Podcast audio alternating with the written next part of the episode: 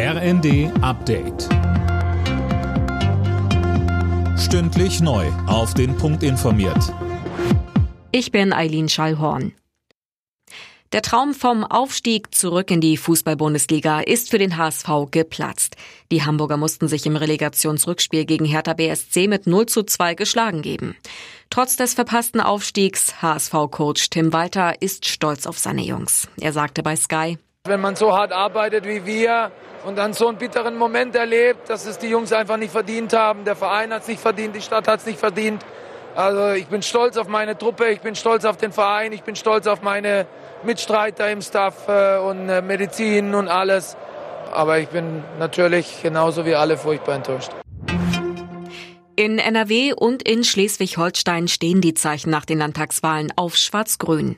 In beiden Ländern stehen heute erste Sondierungsgespräche an. Die Entscheidung für die Grünen fiel bei der Nord-CDU am Abend. Parteichef und Ministerpräsident Günther.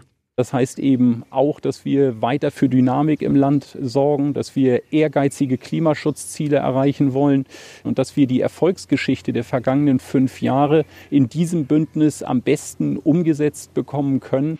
Zuletzt war eine Fortsetzung des bisherigen Jamaika-Bündnisses geplatzt. Die CDU braucht sowieso nur einen Partner für eine Mehrheit im Kieler Landtag.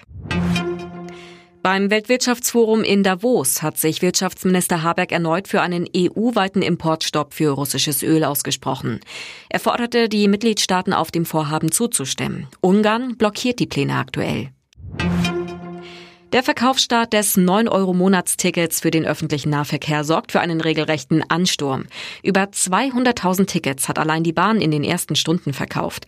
Genutzt werden kann das Ticket ab Juni in Bussen, U- und S-Bahn sowie in Zügen im Nah- und Regionalverkehr. Alle Nachrichten auf rnd.de